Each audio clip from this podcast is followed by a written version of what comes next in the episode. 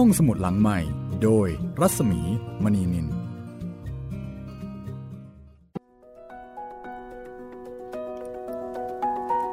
วัสดีค่ะ ได้เวลาเปิดทำการของห้องสมุดหลังใหม่อีกครั้งหนึ่งแล้วนะคะ สวัสดีคุณจิตรินสวัสดีครับพี่หมีครับ กลับมาเล่าเรื่องให้คุณผู้ฟังได้ฟังกันเหมือนเดิมนะคะ ครับผมค่ะเจอเจอกันวันจันทร์ถึงวันศุกร์ค่ะ9นาฬิกาถึง 10นาฬิกานะคะ ที่นี่วิทยุไทย PBS www.thaipbsradio.com ค่ะ แล้วก็ฟังทางช่องทางของแอปพลิเคชันได้ด้วยนะคะ คุณจิตเรน ครับผมแอปพลิเคชันไทย PBS Radio ครับ ค่ะ ก็ได้ทั้ง2ระบบนะคะ ใช่ครับ ได้ทั้ง iOS แล้วก็ Android เลยครับ ค่ะ แล้วก็วันนี้วันนี้เป็นตอนที่ 17 แล้ว ใช่ครับพี่ค่ะชื่อเรื่องอาหมอจำเป็นครับ หมอจำเป็น หมอจำเป็นก็ก็ดีนะเขาเขาเรียกชื่อแบบรักษาน้ำใจมากนะคะครับ ไม่ได้ตั้งชื่อว่าหมอเถื่อนเออน่ารักดี หมอจำเป็นค่ะ งานเขียนของครูเหมเวชกรนะคะ กับผลงานลำดับสุดท้ายในชุดพูดผีปีศาจไทยใครอยู่ในอากาศ ซึ่งเราก็ร่วมกับมูลนิธิบรมครูนะคะ ได้จัดเล่าเพื่อเป็นการเก็บอนุรักษ์เอาไว้ ในรูปแบบของสื่อเสียงค่ะ ใกล้จะจบเต็มทีแล้วนะคะ เรื่องหมอจำเป็นเดี๋ยวให้คุณจิตรินทวนให้ฟังนิดนึงนะคะ ครับผมค่ะ คือมันเป็นเรื่องของคุณบรรลือใช่ไหมพี่ ใช่ ที่ไปหาหมอลือเอ้ยไม่ใช่เป็นเรื่องของคุณชาวชาวในชาวไปเจอกับไปเจอเพื่กัอบนเพื่อนใช่ไหมครับ ที่เป็น หมอทหารมาด้วยกัน แล้วก็บังเอิญวันนั้นมีคนไข้พอดี แล้วก็เลยไปด้วยกัน ไปเสร็จปุ๊บไปเจอคนไข้ผีเข้าอือหือก็เลยต้องไปตามหมออ้นที่เป็นหมอผีมา ต้องไปตามหมอเฉพาะทาง ครับ หมอเฉพาะทาง ก็คือหมอผีครับผมทางผีนั่นเองนะคะ อันนี้แก้ได้แน่นอนครับอืมอันนี้ไม่หมออื่นนี้ไม่สามารถจะแก้ได้นะคะ หมออายุรกรรม หมอสูหมออะไรแก้ไม่ได้ค่ะ ต้องหมอผีเท่านั้นค่ะ ครับผม แต่ว่าหมออ้นเนี่ย บ้านก็อยู่ไกล แล้วก็อ่าคนไข้ที่เชื่อกันว่าถูกถูกผีสิง ก็ดูเหมือนว่าจะมีอาการก้าวร้าวด้วยนะคะ ใช่ แล้วก็คนที่มาสิงเนี่ยแหมมันก็ยิ่งยุ่งไปกันใหญ่ เพราะว่าคนที่มาสิงคือที่จวน คนนี้ได้ได้ข่าวว่าเป็นทั้งขี้เมาทั้งบ้ากาม คือครบเลยนะคะ ครบความชั่วร้าย คือจริง ๆ ก็โชคดีแล้วที่แม่เคล้าเนี่ยไม่แต่งด้วยครับ มาแต่งกับในายผ่อน แต่ปรากฏว่ายังไงก็ไม่รู้ที่จวนเนี่ยมาสิงในายผ่อน ซึ่งซึ่งกำลังป่วยแล้วก็ไม่สบาย ก็น่าสงสารแม่เครานะคะเพราะว่าแม่เคราเนี่ยก็เพิ่งจะคลอดลูกใหม่ๆ ใช่เออแต่ว่าสามีก็มีอาการกระปรกกระเปรี้ย จะเป็นจะตายยังไงก็ไม่รู้ แล้วก็ถูกกิ๊กเก่าเนี่ยมาสิงอีก แล้วคนที่เข้ามายุ่งด้วยก็คือหมอลือของเรานะคะ หมอลือเนี่ยทางหมอรักษาโรคปกติก็ไม่ค่อยจะรู้อยู่แล้วเป็นแค่เพราะว่าเป็นแค่พลพลเปเปรรเออพลเปรก็คือ ก็เป็นคนที่ทำหน้าที่แบกเปรใช่ไหมครับแบกเปร เอ่อเอาคนเจ็บเนี่ยไปส่งให้หมอรักษาครับแต่ก็อาจจะมีโอกาสครูพักลักจำมีโอกาสได้รู้เกี่ยวกับเรื่องของการรักษาพยาบาลอยู่บ้างครับแต่ว่าคราวนี้แทนที่จะมารักษาโรคภัยไข้เจ็บปกติ ซึ่งซึ่งก็ไม่ค่อยมีความรู้มากอยู่แล้วเนี่ยดันมาเจอผีเข้าอีกสวยเลย อันนี้ก็ไม่ได้เรียนมาเหมือนกันนะคะครับทิดลือก็เลยต้องประฝีปากกับผีค่ะ แล้วก็ผีตนนี้ก็เป็นผีที่ก้าวร้าวนะคะครับ คือก้าวร้าวตั้งแต่ตอนที่ยังเป็นคน พอเป็นผีนี่ก็ก็ยิ่งก้าวร้าวใหญ่ และอีตอนที่ตายเนี่ย ทิดจวนนี่ก็ตายแบบไม่ค่อยดีใช่ไหมใช่รู้สึกว่าพี่ประสบอุบัติเหตุ แต่ก็ไม่แน่ว่าอุบัติเหตุจริงหรือเปล่า คือไม่แน่ว่าอุบัติเหตุหรือว่าถูกฆาตกรรมครับอ่าคือตกท้องร่องตาย บางคนก็บอกว่า เออ สงสัยจะเมา แล้วก็ตกลงไปตายเอง แต่บางคนก็บอกว่าไม่แน่หรอกคนแบบเนี้ยอาจจะมีใครหมั่นไส้เตะลงไปให้หัวทิ่มตายก็ได้ เพราะว่ากำลังเมาหนักอยู่แล้ว ก็ขนมผสมน้ำยาไปนะคะครับ เพราะฉะนั้นเมื่อมาเป็นผีก็น่าจะเป็นผีที่มีฤทธิ์อยู่ไม่น้อยนะคะ เอาละค่ะ เดี๋ยวเรามาฟังกันต่อเลยนะคะว่า หมอจำเป็นของเราเนี่ยจะต้องเจอเจอกับอะไรอีกนะคะ กับเรื่องราวของนายชาวที่นายชาวไปเจอเรื่องของนายบรรลือ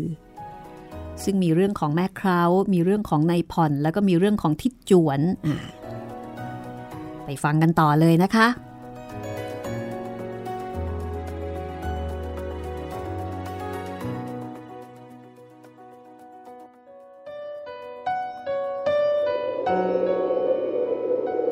เรื่องของทิศจวนนี้ จริงๆแล้ว มันก็มีหลายประเด็นหลายกระทงนะคะ ตอนที่ยังเป็นมนุษย์ยังเป็นคน นอกจากจะเป็นคนใจคอรวนเรในเรื่องรักแล้ว ยังเป็นการหลู่เกียรติเจ้าของผู้ปกครองเด็กสาวที่เกิดท้องอย่างลบเหลี่ยมนักเลงสิ้นดี เพราะว่าไปทำเด็กสาวที่ชื่อเจ้เนี่ยท้อง คือรักแม่คราวแต่ไปทำเด็กสาวเจ้ท้อง เหมือนกับว่าเด็กสาวเจ้คนนี้รับเคราะห์แทนแม่คราวก็นับว่า แม่คราวก็ยังโชคดีที่ไม่ได้ตกไม่ได้แต่งไปกับทิศจวน เพราะถ้าแต่งไปแล้วก็คงจะลำบากมาก ที่ต้องเป็นเมียคนที่ไม่มีหลักธรรม เป็นคนที่นอกจากจะขี้เมาแล้วยังบ้ากามอีกต่างหากนะคะ คือเป็นคนที่ไม่ดีเอามากๆเลย ถึงแม้ว่าทิดจวนเนี่ยจะเป็นคนที่มีฐานะโอเคคนหนึ่งล่ะ คือมีเงิน แต่นิสัยไม่ดี ก็ก็ไม่น่าอยู่ด้วยนักกันนะคะ ในส่วนของนายชาว ตั้งใจมีธุระไปหาหมอลือในเรื่องส่วนตัว พอเสร็จแล้วก็ตั้งใจจะกลับ แต่พอไปเจอเรื่องแบบนั้นเข้า ก็เลยตกกระไดพลอยโจรอยู่เป็นเพื่อนเขาจนกว่าจะสิ้นฤทธิ์กันไป แม่เขาก็ร้องไห้สงสารผัว ทุกคนก็ช่วยกันชี้แจงปลอบโยนว่า แม่เขาคงจะต้องอยู่ที่บ้านหมอจันทรต่อไปก่อน เพราะว่าสามีของเธอเนี่ยกำลังโดนผีเข้า แล้วก็เป็นผีของทิดจวนศัตรูเก่าซะด้วย วันรุ่งขึ้น หมอลือก็เลยชวนนายชาวลงเรือไปหาหมออ้นที่คลองจะเกร่ง หมออ้นนี่คือหมอผีนะคะ ก็ไปเล่าเหตุให้แกฟัง หมออ้นเป็นผู้ใหญ่ จริงๆแล้ว การถูกเรียกว่าหมออ้น ก็หมอเถื่อนเช่นกันค่ะ ไม่มีการแต่งตั้งเป็นทางการ เป็นหมอที่ชาวบ้านตั้งให้ตามความสามารถที่มี เพราะว่าปกติแล้วหมออ้น ก็จะช่วยเหลือเพื่อนบ้าน แกมีความรู้ทางผีผีสังสาง คือถ้าเป็นเรื่องเกี่ยวกับผีแล้วก็ ก็ต้องหมออ้นกันเลยทีเดียว ดังนั้น หมอลือกับหมออ้น ก็ถือเป็นหมอจำเป็นด้วยกันนะคะ ก็เห็นใจกันเข้าอกเข้าใจกัน หมออ้นรู้เหตุทุกๆตอนทุกๆคำพูดของทิดจวนดี ตามที่มีการเล่าให้ฟัง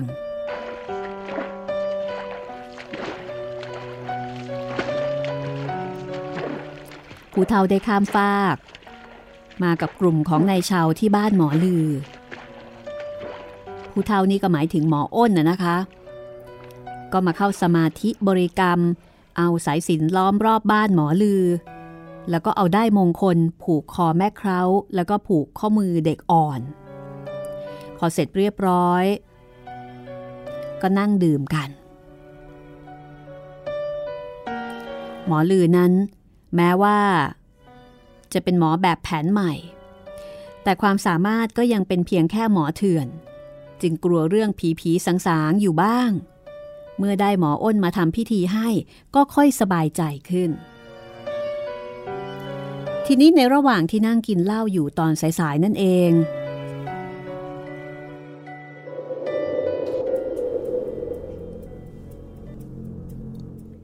มีเรือมาจอดที่บันไดท่าน้ำ แล้วคนบ้านในผ่อน ก็วิ่งขึ้นมาบนเรือน ร้องขึ้นอย่างตกใจว่า หมอครับน้าผ่อนหายไปจากบ้านตอนดึก เด็กหนุ่มคนนั้นบอกด้วยความตกอกตกใจ หมอลือซึ่งตอนนั้น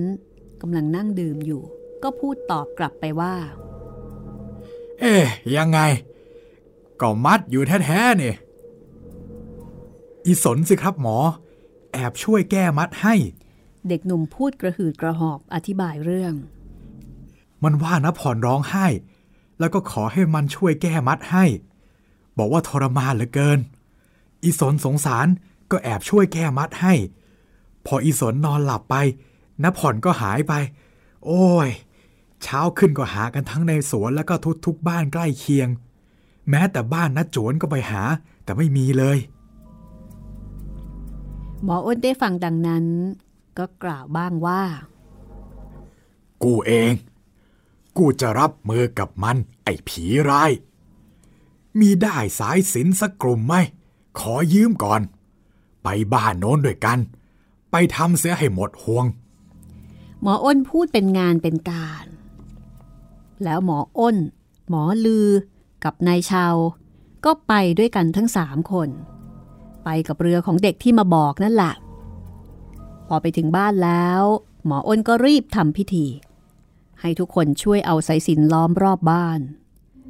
เอาสายสินผูกข้อมือเด็กแล้วก็ผู้ใหญ่ทุกคน หมดพิธีแล้วก็ให้เด็กแจวเรือมาส่งที่บ้านหมอลือ ในบ่ายวันนั้นเอง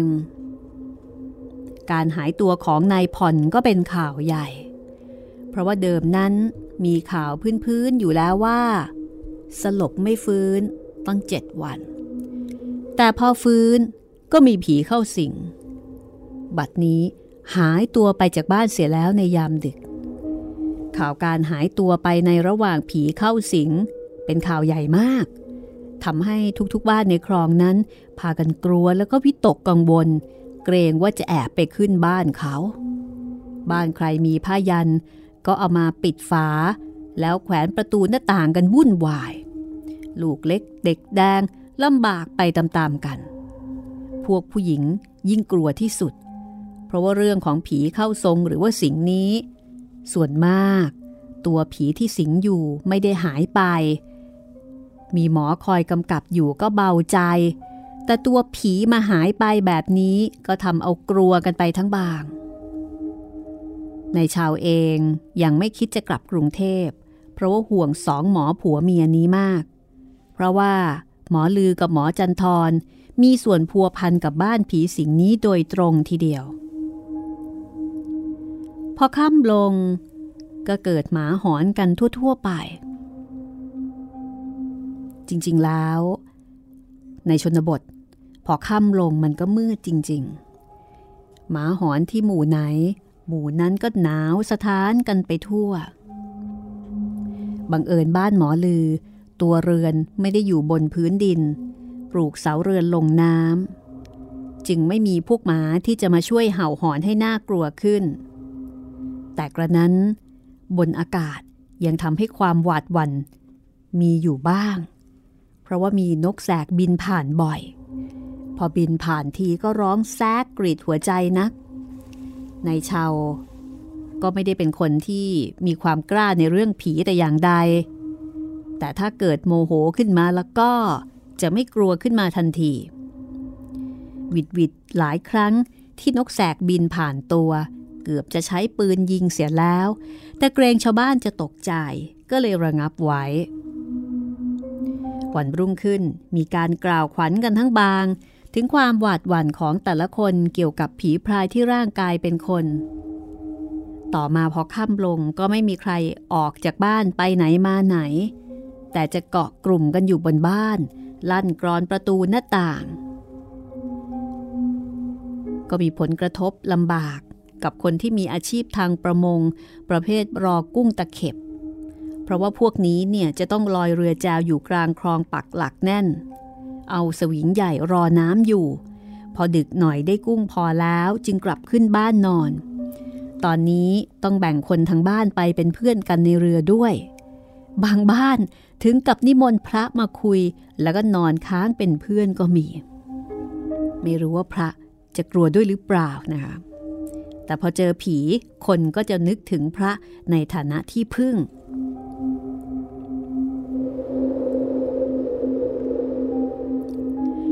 มอลือหมอจันทรสองคนผัวเมียบอกว่าไม่ยอมรับรู้อะไร ถ้ามารังควานก็ขอยิงก่อนละ บุญที่บ้านเป็นเรือนแพไม่มีทางติดต่อกับแผ่นดินเรือกสวน ผีที่มีร่างกายเป็นคนจึงมาไม่ได้ เพราะไม่ใช่ผีชนิดร่างกายทิพย์จะไปไหนก็ต้องเอาร่างกายของนายผ่อนไปด้วย ในส่วนของนายชาวแล้วก็หมอลือนั้นก็ถือเป็นคนบ้าดีเดือดอยู่ ถ้าบุกมาแบบเห็นเห็นแล้วก็คงจะมีการยิงกันแหลกไปเลย ถ้าไอจวนมาอย่างกายทิพย์โดยไม่เอาร่างกายในผ่อนมา ในชาวก็บอกว่าเราก็เอาทั้งนั้น ลงมาถึงบ้านแล้วก็สู้แหลก คือเตรียมพร้อมเตรียมสู้ไม่หนี มีการดื่มเหล้าย้อมใจ หมอลือหมอจันทรก็ดื่ม พอรุ่งเช้า หมออ้น ก็มาเรือของตัวเอง คราวนี้นำเอาเครื่องรางป้องกันพูดผีปีศาจอีกอย่างมาให้ ของสิ่งนั้นเป็นคันธนูคล้ายของเล่นเด็ก หากว่าเป็นคันธนูที่แข็งกว่าเด็กเล่นหน่อย ใส่ลูกแล้วก็ยิงได้ไกล ลูกธนูทำพิธี คือลงเลขยันที่กระดานชนวน แล้วลบผงดินสอละลายน้ำมนต์เอาปลายธนูลงชุบน้ำมนต์นั่น หมออ้นบอกว่าถ้าผีมารบกวนการทำพิธียามดึก ให้เอาธนูยิงสุ่มไปทางที่เห็น คือยิงสุ่มไปได้เลย แกเอาลูกธนูมาให้หนึ่งกำ อธิบายเสร็จก็ขอให้เด็กที่บ้านเนี่ยนำเครื่องรางนี้ไปให้ที่บ้านในผ่อนด้วย และให้อธิบายวิธีใช้แก่คนใช้ด้วย หมอลือได้เอาเงินให้ค่ายกครูแก่หมออ้น ซึ่งจริงๆแล้วก็น่าเห็นใจ ที่แกอุตส่าห์นั่งเหลาไม้ทำลูกธนูแล้วก็คันธนู แล้วก็น่าเคารพน้ำใจที่เอื้อเฟื้อเผื่อแผ่แก่ผู้รู้จักมักคุ้น เงินค่ายกครูนี้จะถือเป็นค่าจ้างนั้นก็ไม่คุ้ม เพราะว่าเรื่องของไสยศาสตร์ไม่มีอะไรจะเปรียบเทียบราคาได้ เป็นการเคารพบบูชาและสนองน้ำใจกันเท่านั้น วิชานี้ก็ไม่ใช่จะเป็นกันได้ทุกคน เป็นวิชาที่แรงใจเกิดจากการจ่ายทาน มิได้มีจิตใจเกี่ยวกับเงินทองแทรกเลย ในส่วนของหมออ้นนั้น เป็นคนชอบคบค้ากันทางน้ำใจ เป็นคนที่ไม่ได้ชอบคบกันทางการเงิน บ้านของหมออ้นก็ไม่ได้ร่ำรวยอะไรมาก พอมีพอกิน ลูกเต้าหาเลี้ยงอยู่พอสบาย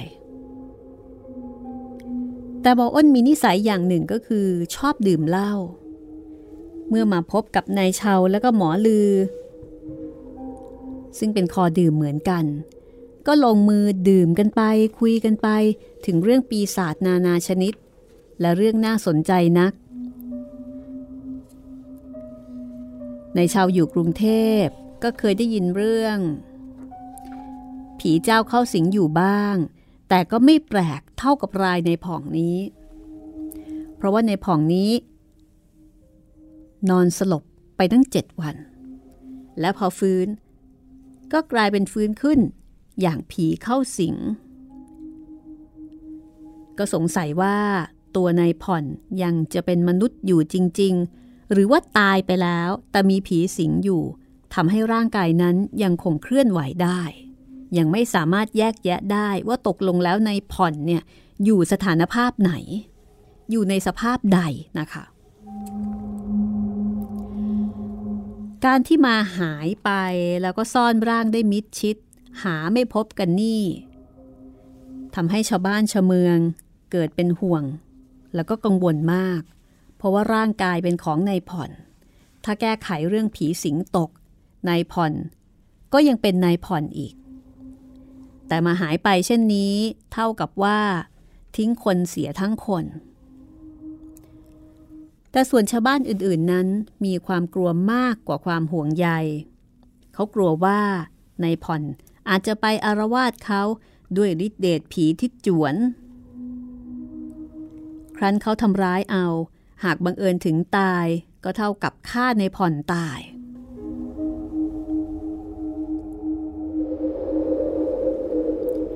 หมออ้นก็อยู่คุยจนกระทั่งบ่าย จึงลากลับไปนายชาวกับหมอลือพิจารณาดูคันธนูอย่างสนใจ เห็นที่คันธนูหมออ้น เอาเหล็กแหลมขีดเป็นตัวอักขระไว้หลายตัว แต่ที่ลูกธนูนั้นไม่มี เพราะถือว่า ชุบน้ำฝุ่นผงพระคาถาแล้ว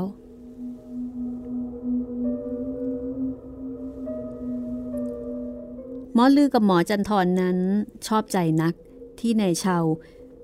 อยู่เป็นเพื่อนต่อสู้กับผี โดยที่ยังไม่ยอมกลับกรุงเทพ ในค่ำวันนั้นเอง ก็ได้เกิดอะไรแปลกๆขึ้น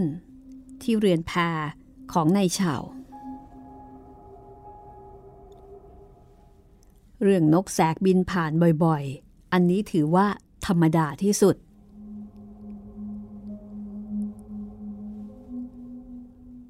คือปกติเนี่ย ก็จะนิ่งเฉย เวลาที่มีนกแสกบินผ่าน มันจะผ่านกี่ตัว มันจะร้องบาดหัวใจขนาดไหนก็ช่างมัน แต่พอบนตลิ่ง มีเสียงหมาหอนขึ้นอย่างหนัก ทุกคนก็นั่งระวังคุมเชิง แต่บัดนั้นเองก็มีสิ่งหนึ่งเกิดขึ้น คือข้างข่าวแม่ไก่สองสามตัว บินมาชวัดเฉวียนอยู่ตรงนอกชานเรือน มันบินอยู่สูงสูงก่อน หนักเข้า ก็เริ่มบินต่ำลงมา แล้วก็มีการโฉบไปโฉบมา ทุกคนสามารถรับรู้ได้ถึงแรงลมที่มาจากการกระพือปีก เห็นแววตากระทบแสงไฟแวบๆ เมื่อมันก้มมองดูทุกคนอ้าว เอากับกูระ หมอลือคำราม หยิบธนูตั้งท่าจะยิง ในชาวก็หยิบดาบคอยเหมือนกัน ในชาวก็นึกในใจว่าบินเตี้ยอย่างนี้ ฟันได้ถูกแน่ ๆ เลย มันแน่แล้วในชาวร้องขึ้นด้วยความรู้สึกว่ามันมีอำนาจ ลมใต้ปีกของมันคล้ายจะมีแรงพายุ ในชาวเองก็เซไปหลายก้าว เมื่อถูกกระแสลมปีกของมัน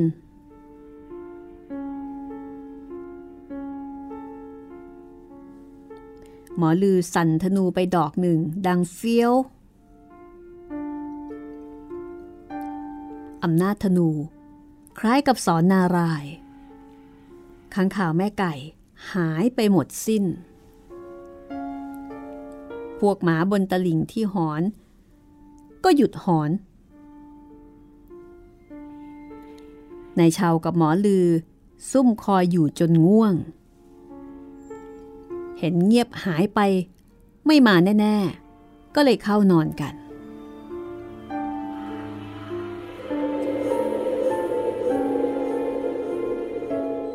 พอรุ่งขึ้นตอนบ่าย ก็มีข่าวอย่างครึกโครมใหญ่โตมาก นั่นก็คือ ได้พบตัวนายผ่อนแล้ว แต่ในผ่อนตายแล้ว นอนตายอยู่ในสวน แล้วก็สุดเขตจะเข้าดงสมเป็นที่สวนมะพร้าวของนายผ่อนเอง ร่างกายของนายผ่อน อยู่ในสภาพเน่า จวนจะขึ้นอืดแล้ว ทางบ้านได้จัดการเอาศพไปที่วัดปทุม แม่เขาร้องไห้โหเมื่อรับรู้ข่าวผัว เรื่องแน่ว่า ผัวแกตายจริง ๆ หมอลือ หมอจันถึงกับลำบากใจอย่างที่สุด เรื่องแม่คราวนั้น เมื่อผัวตายทั้งคน เธอก็อยากจะกลับบ้าน แต่ยังไม่ทราบว่าผู้ใหญ่จะให้กลับหรือไม่ จึงต้องรอคอย ฟังคำสั่งของผู้ใหญ่ก่อน ทางด้านศพในผ่อนนั้น ทางการได้ตรวจแล้ว ระบุว่าเป็นการตายเฉยๆ ไม่มีร่องรอย ว่ามีใครทำร้าย แล้วก็รู้เรื่องจากทางบ้านดีแล้วว่าเนื่องจากผีเข้าสิง สิงแล้วก็หนีออกจากบ้านไป ทางแพทย์บอกว่าเป็นเรื่องของสติเสีย แล้วก็ตายไปโดยไม่มีอาหารแล้วก็ตรากตรำอยู่ในสวน ยุงริ้นกินเลือดไปมาก ก็เลยหมดแรงตาย ทุกคนก็นั่งปรึกษาหารือกัน สงสัยว่าการยิงธนูที่บ้านเมื่อคืนนี้อาจจะมีส่วนอยู่อย่างมาก เรื่องของไสยศาสตร์นี้ ถ้าจะถือว่าไม่จริง ก็ไม่จริง สุดแท้แต่คนจะคิด แต่ถ้าเชื่อว่าจริง และมีใจเชื่ออย่างบ้าคลั่ง ก็มีกำลังใจรุนแรงที่จะเป็นไปได้ การถูกธนูของหมออ้นเมื่อคืน ผีที่จวนอาจจะกลัวก็เลยผละออกจากร่างของในผ่อนไป เมื่อผีออกไปแล้ว ร่างกายในผ่อนที่ไม่มีกำลังอยู่ ก็เลยหมดแรงตาย หรืออีกประการ ร่างกายในผ่อนอาจจะตายอยู่ก่อนแล้ว หากอยู่ได้ด้วยอำนาจผีสิง จึงกระดิกตัวพูดจาได้ เมื่อสิ้นฤทธิ์ผีแล้ว ร่างก็เน่าเลย ในชาวยังได้ความเพิ่มเติมขึ้นอีกว่า ทางบ้านโน้น มาหาหมอลือที่บ้านเพื่อจะรับเอาแม่เคราแล้วก็ลูกอ่อนเนี่ยกลับไป เขาเล่าให้ฟังว่า เมื่อคืน ทางบ้านก็ยิงธนูของหมออ้นเหมือนกัน ตอนที่มีเสียงหมาหอนที่พื้นดิน และมีเสียงคนด่าขึ้นมาบนบ้าน ปะปนกับเสียงหมา ผู้ใหญ่ทางบ้านก็เอาธนูยิงแหวกความมืดสุ่มๆไป จากนั้นทั้งเสียงคนและเสียงหมาก็เงียบไป พอรุ่งขึ้นสายๆก็มีคนไปพบศพในผ่อนในชาวฟังแล้ว ชักจะขนลุก รู้สึกว่า ธนูของหมออ้น ได้การทีเดียว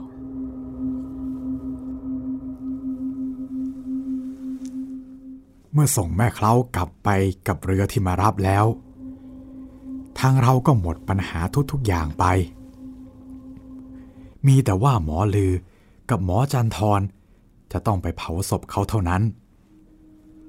ผมนอนค้างคุยกันอีกคืน แล้วจึงลาสองหมอจำเป็นนั่นกลับกรุงเทพ ทำธุระที่ค้างอยู่เรียบร้อยแล้ว จึงมาเยี่ยมคุณนบท่าน แต่เล่าให้ฟังนี่แหละ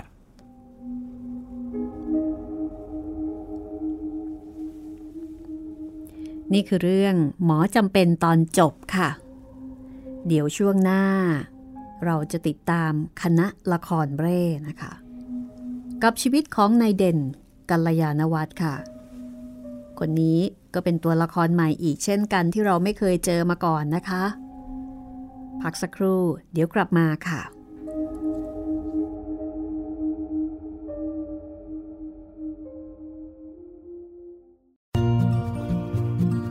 ห้องสมุดหลังใหม่ โดยรัศมีมณีนิน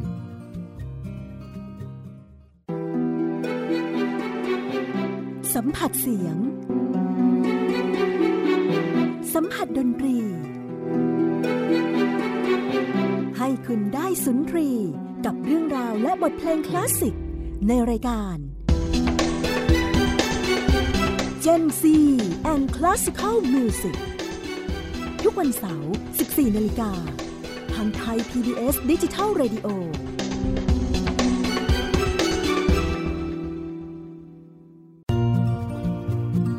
ห้องสมุดหลังใหม่ โดยรัศมีมณีนิน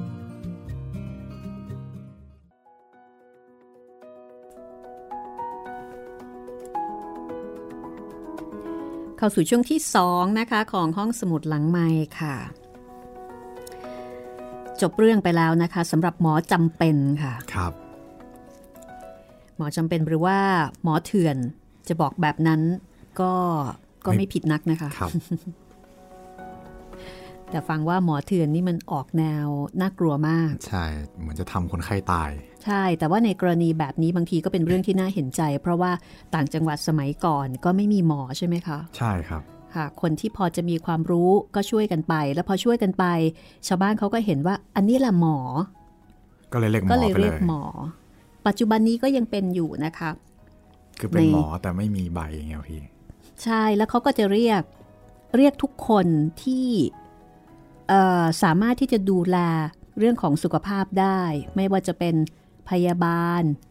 บุรุษพยาบาล หรือใครก็ตามที่อยู่ในโรงพยาบาล เขาก็จะเรียกหมอเหมือนกันหมด แม้กระทั่งเจ้าหน้าที่อนามัยก็เรียกหมออืคือเหมือนกับว่า ความหมายคำว่าหมอของชาวบ้าน กับความหมายคำว่าหมอของทางราชการเนี่ยมันเป็นคนละความหมายครับใช่ไหมคือชาวบ้านก็ไม่ได้สนใจว่า คุณจะต้องเรียนจบคณะแพทยศาสตร์ คุณจะต้องเออได้รับใบประกาศได้รับปริญญา แต่เขารู้สึกแค่ว่าคนเนี้ยรักษาเราได้ รักษาได้โอเคเป็นหมอแล้วครับ เพราะฉะนั้นก็เลยเป็นคนละความหมาย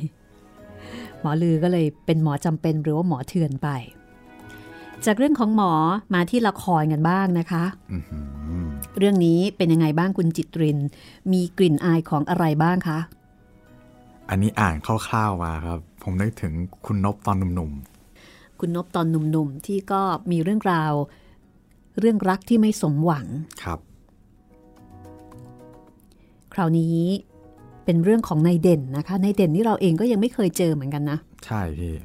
นายเด่นกัลยาณวัฒน์คนนี้ไม่เคยเจอแน่ ๆ ไม่เคยเจอเลย ไม่เคยได้ยินเลย อืมนายเด่นกัลยาณวัฒน์แล้วก็เป็นเรื่องที่ตัวเขาเนี่ยมาเล่าด้วยตัวเองนะคะ คณะละครเร่มีผีไหมอืมน่าจะมีนะพี่ เห็นคร่าวๆแล้ว ไม่น่าพ้น ก็ไม่ค่อยได้เจอผีมาหลายตอนนะคะ ตอนเมื่อกี้นี้เจอผีแบบตัวเป็นๆเลย เจอผีสิง เจอหนักด้วยอ่าส่วนเรื่องนี้นะคะ คณะละครเร่ น่าจะเจอผีแบบเบาๆ สบายๆ หรือว่าอย่างไรนะคะ ไปฟังกันเลยก็แล้วกันค่ะ เรื่องนี้ค่อนข้างยาวทีเดียวนะคะ จะฟังต่อเนื่องได้อย่างเพลินเลยล่ะค่ะ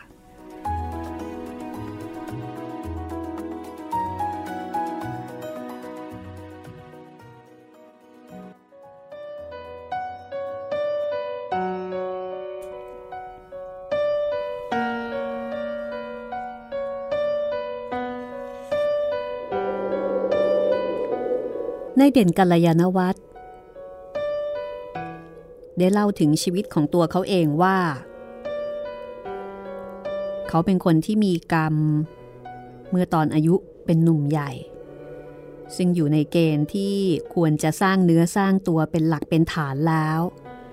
แต่กลับต้องมาย่อยยับ สิ้นเนื้อประดาตัว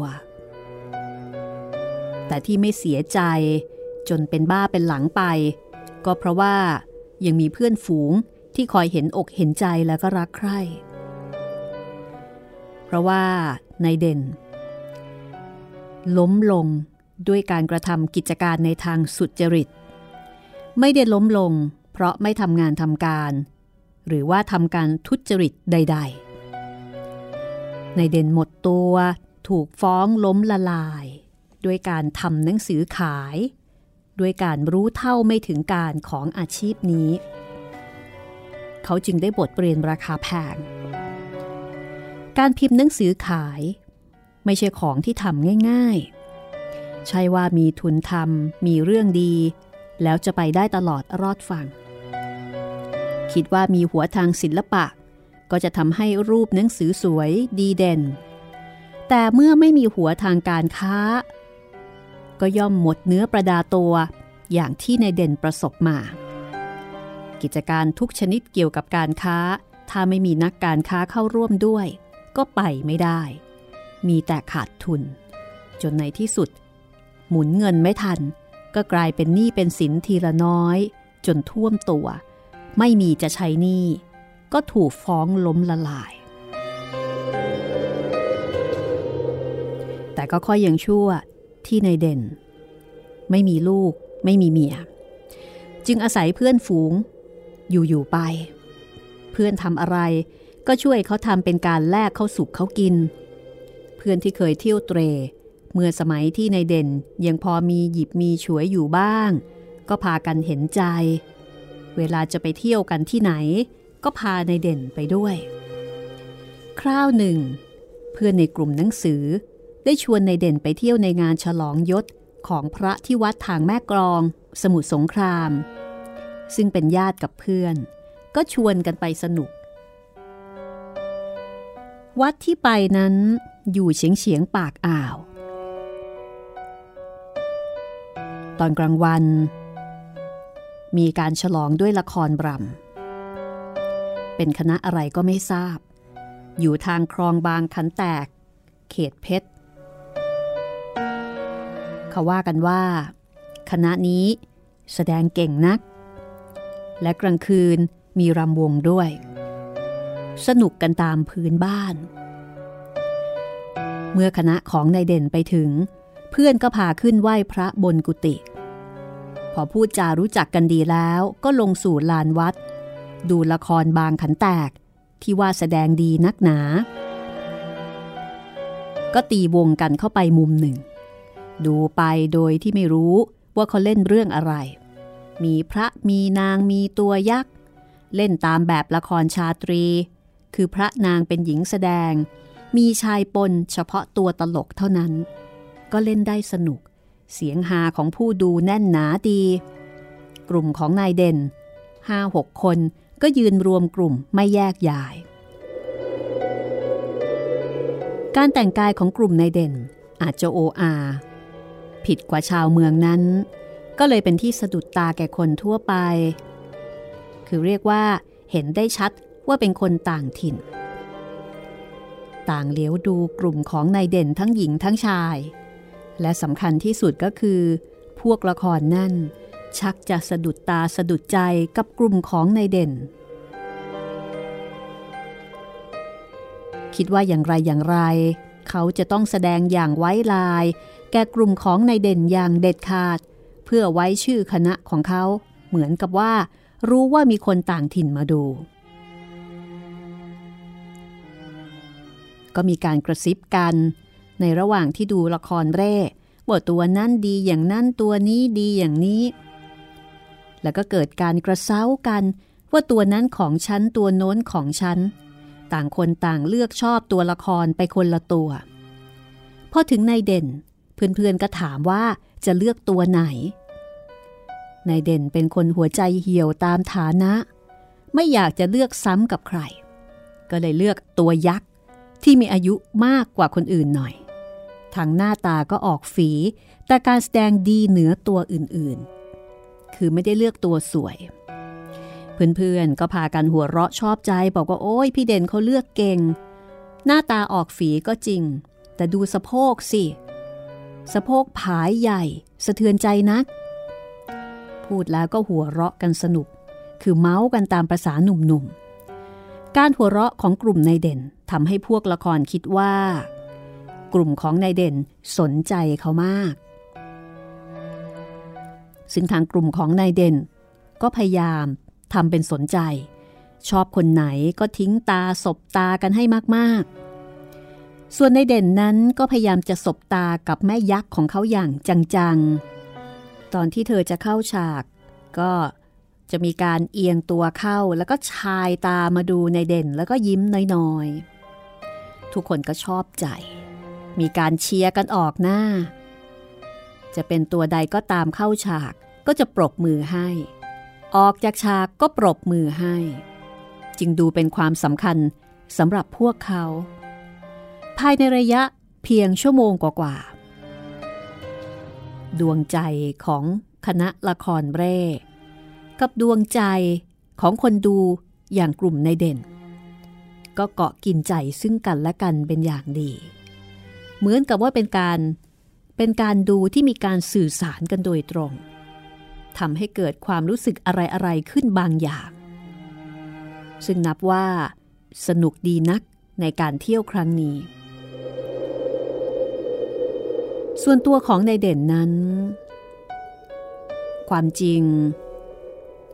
ตอนนี้นายเด่นถือว่าเป็นคนมีแต่ตัว ไม่มีสมบัติอะไร ก็สนุกสนุกไปตามการเวลา แต่ดูไปดูไปทำไมมันคล้ายจะจริงเข้า ตัวยักษ์ที่ในเด่นบอกว่าขอจองตัวนี้นั้น เป็นนักแสดงที่มีอายุหน่อย หน้าตาออกฝี หน้าตาออกฝีก็คือหน้าตาอาจจะแบบมีรอยแผลเป็น มีรอยปรุปะ หน้าไม่เรียบ แต่เป็นคนรำเก่ง บทบาทขนาดครู เมื่อใครไม่สนใจแก แกก็เลยปักใจแน่นกับนายเด่น กลุ่มของนายเด่น ก็กะสนุกสนุกทำเป็นแกล้งชอบ ชอบตัวโน้นชอบตัวนี้ แต่ลงท้าย ก็กลับจากที่ตรงที่ยืนไม่ได้ แม้แดดจะแปรออกมา ก็ยังทนตากแดดอยู่ทั้งหมู่ เมื่อมีพวกกรุงเทพที่แต่งกายภูมิฐานมาติดใจดู คณะละครเร่ซึ่งดูออกว่ากลุ่มนี้น่าจะมาจากเมืองกรุง คือเป็นคนเมืองคนกรุงก็เล่นเต็มที่และแถมมีการเล่นหูเล่นตาส่งเสียงเชียร์กันออกนอกหน้าอีก นักแสดงก็แสดงกันเต็มเหนียวด้วยหัวใจเบิกบาน พอเวลาเข้าฉากแล้วยังมีการแอบแหวกผ้าม่าน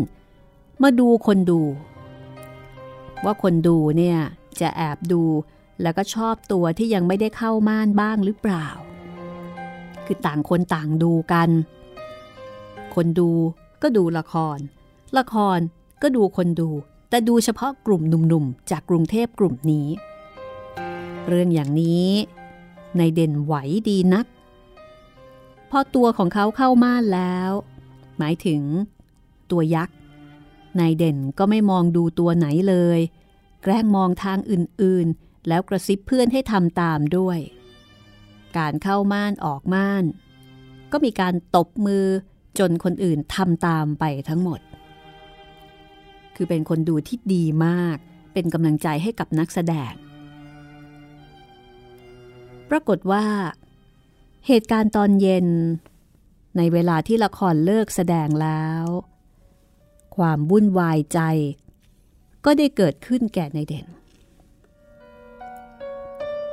เพราะว่าเจ้าของงานมาเชิญขึ้นกุฏิพระเพื่อจะเลี้ยงอาหาร ก็เลยต้องจากบริเวณที่ยืนดูละครเร่ไป นายเด่นสังเกตดูหน้าตัวละครทุกคน พอเห็นว่ากลุ่มหนุ่มๆกลุ่มนี้กำลังจะเดินออกจากบริเวณ จุดดูหน้าโรงละคร ทุกคนถึงกับหน้าถอดสี พวกเขาคงไม่รู้ ว่ากลุ่มนี้จะพักอยู่ที่วัด หรือว่าจะกลับไปเลย เมื่อละครเลิกแล้ว ถอดเครื่องแต่งตัว ในเด่นแอบดูอยู่บนกุฏิเห็นแม่ตัวยักษ์ของเขาออกไปนั่งที่เตียงนอกฉาก โดยเปลี่ยนเครื่องแต่งตัวแล้ว เธอเที่ยวหันดูไปทุกๆทาง คล้ายกับจะหากลุ่มของนายเด่น ว่าจะล้อเล่นหรือว่าจะจริงจังแค่ไหนในเด่นดื่มเหล้ากร่วมใหญ่ ไม่บอกใคร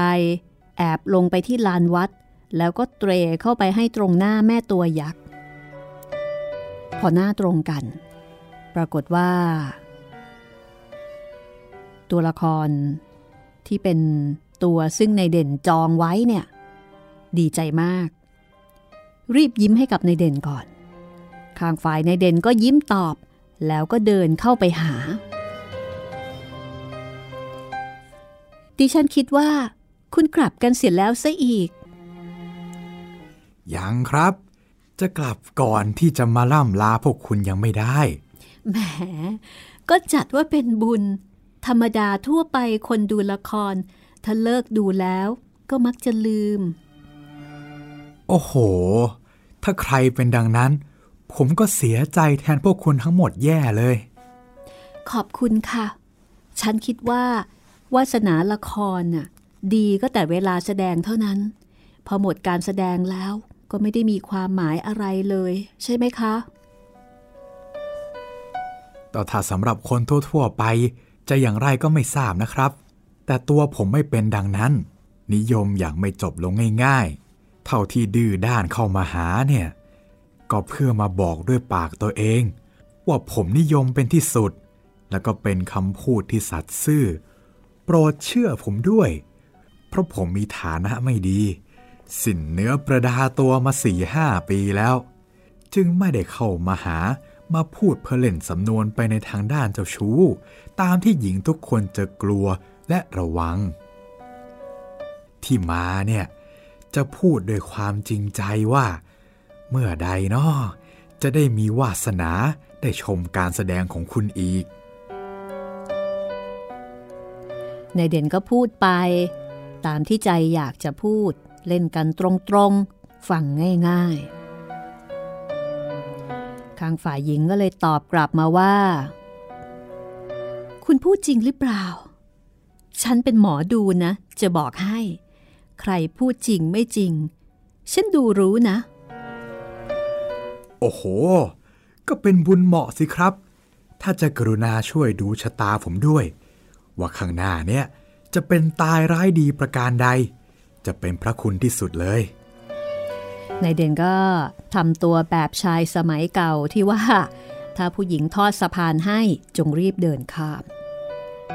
ฝ่ายหญิงก็หัวเราะน้อยๆอะถ้าอย่างนั้นบอกวันเดือนปีเกิดของคุณมาสินายเด่นก็บอกวันเดือนปีที่แท้จริงไปทันที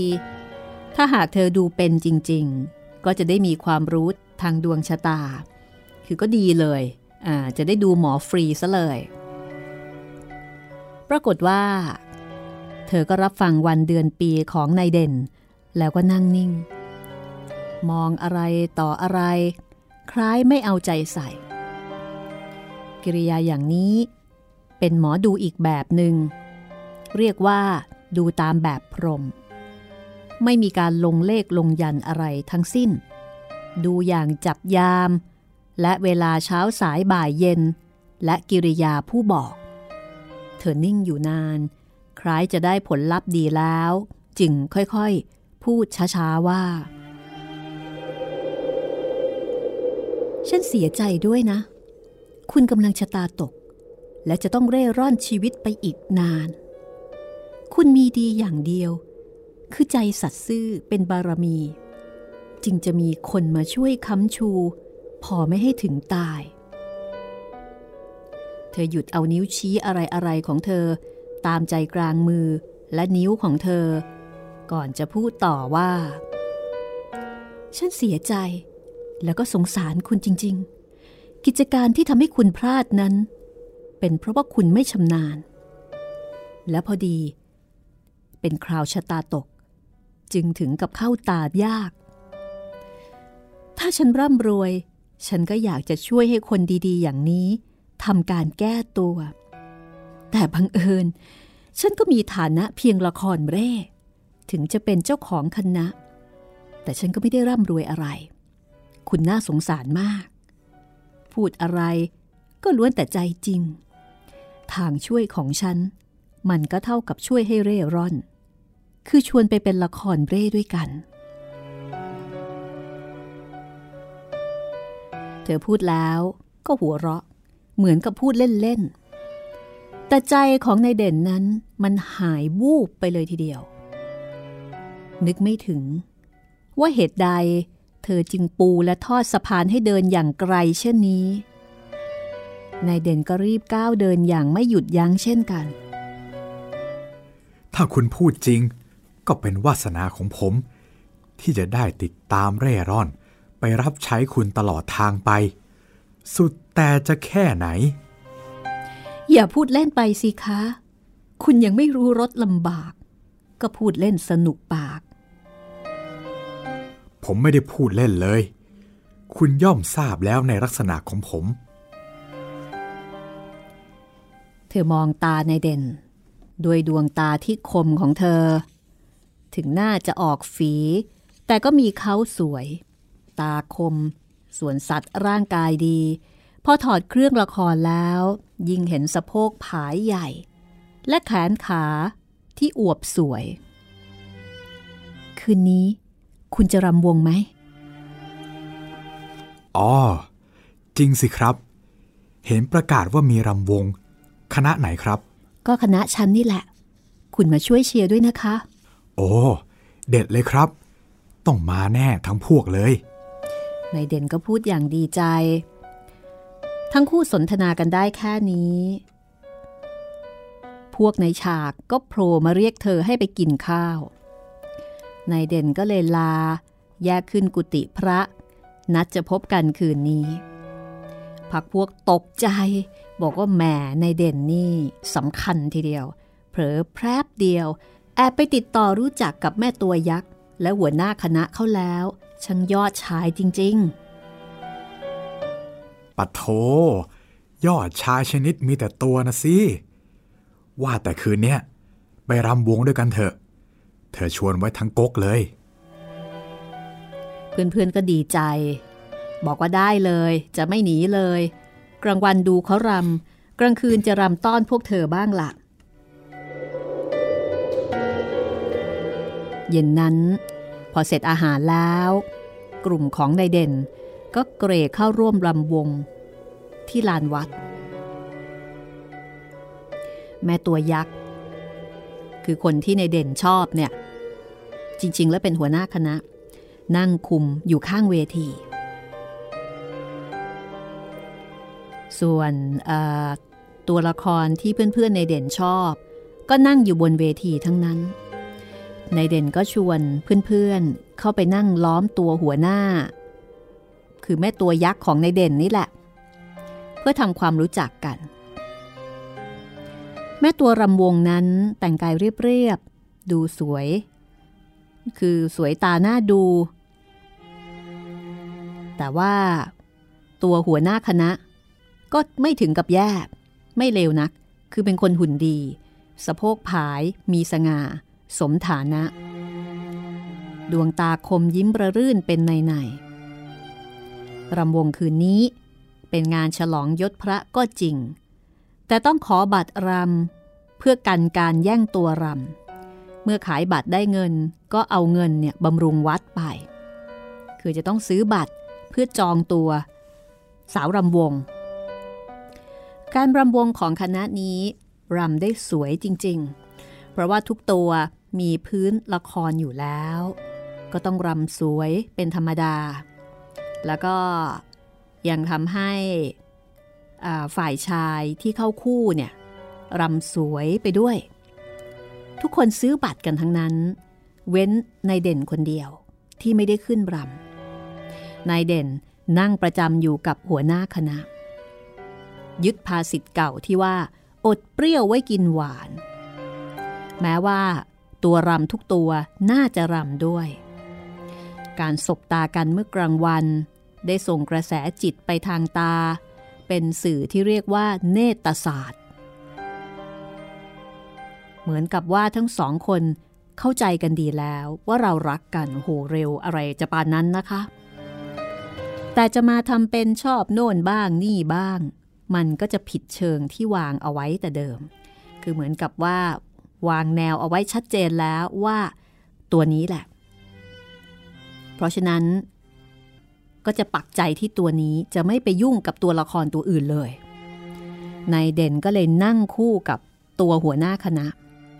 เสมือนเป็นหัวหน้าคณะคนที่สอง พวกที่ร้องเพลงรำวง ก็เป็นหญิงพวกนี้สองคน แล้วก็ฝ่ายชายตัวตลกสองคน ก็จัดได้ว่ารำวงคณะนี้ มีเสน่ห์จริง ๆ คนซื้อบัตรกันอย่างหนาแน่น ตื่นตาตื่นใจ พอหมดเพลงลงนั่งพัก ทุกคนก็ออกปากว่า ไม่เคยรำวงอย่างนี้เลย สนุกจริง ๆ ไม่อยากจะเลิกรำเลย อยากที่จะชิดใกล้กับสาวรำวงอยู่เรื่อยๆ ไม่รู้ว่า แม่พวกนี้ใช้น้ำหอมอะไร ช่างหอมรันจวนใจเหลือเกิน นายเด่นก็อึ้ง พูดไม่ออก เห็นใจพวกที่ได้ขึ้นไปใกล้ชิดนัก ตัวเขาเองก็อยากจะขึ้น อยากจะไปรำวง แต่ไม่กล้าจะทำอะไรลงไป เพราะว่า ปักใจกับแม่ยักษ์สาวหรือว่าตัวหัวหน้าคณะนั้นไปซะแล้วก็เลยไม่กล้าที่จะไปทำก็รอก็ติดกับคนอื่นอีก เดี๋ยวจะพลาดทำนองนั้น เอาละค่ะ คงจะต้องหยุดเอาไว้แต่เพียงแค่นี้นะคะ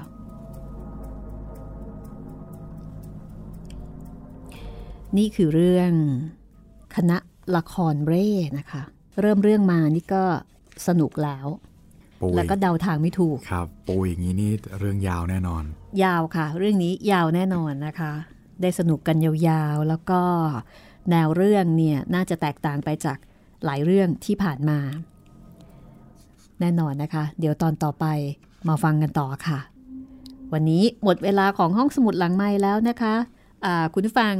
ที่อยากจะแนะนำติชมรายการ หรือว่าอยากจะเสนอแนะเรื่องที่อยากฟังนะคะ เดี๋ยวเสนอไปทางคุณจิตรินก็ได้ ได้เลยครับ ทางด้านแฟนเพจ Facebook ไทย PBS Radio นะครับ ค่ะ แฟนเพจนะคะ ไทย PBS Radio นะคะ ครับผม ค่ะ ถ้ายังไม่ได้ไปกดไลค์นะคะ มีเรื่องราวข่าวสารของรายการทุกรายการของวิทยุไทย PBS นะคะ ครับผมค่ะ แล้วก็สื่อสารทาง inbox ได้เลยเนาะใช่ครับ บอกมาเลยว่าห้องสมุดหลังใหม่อยากฟังเรื่องอะไรครับ เหลืออีกไม่กี่ตอน ไม่กี่ตอนจริงสักประมาณๆสี่ห้าตอนได้ค่ะ เดี๋ยวเราก็จะขึ้นขึ้นเรื่องใหม่แล้วนะคะ ครับผมสำหรับคนที่ถูกผีหลอกมาจนรู้สึกว่า จนกลัวแล้วกลัวอีกครับผมอีกสักพักนะคะ เราตั้งใจจะทำเป็นคลังเรื่องผีที่สมบูรณ์แบบกับงานเขียนของครูเหมเวชกรนะคะ ถ้าคุณฟังแล้วสนุกแล้ว มีเพื่อนๆที่ชอบฟังแนวนี้ อย่าลืมนะคะ แนะนำค่ะ ที่นี่เป็นห้องสมุดที่คุณใช้บริการได้ตลอดเวลาเลยนะคะ ไม่ว่าจะอยู่ที่ไหนอย่างไร วันนี้เราคงจะต้องปิดทำการแล้วค่ะ คุณจิตริน ครับผม ค่ะ ลาไปก่อนนะคะ สวัสดีครับ สวัสดีค่ะ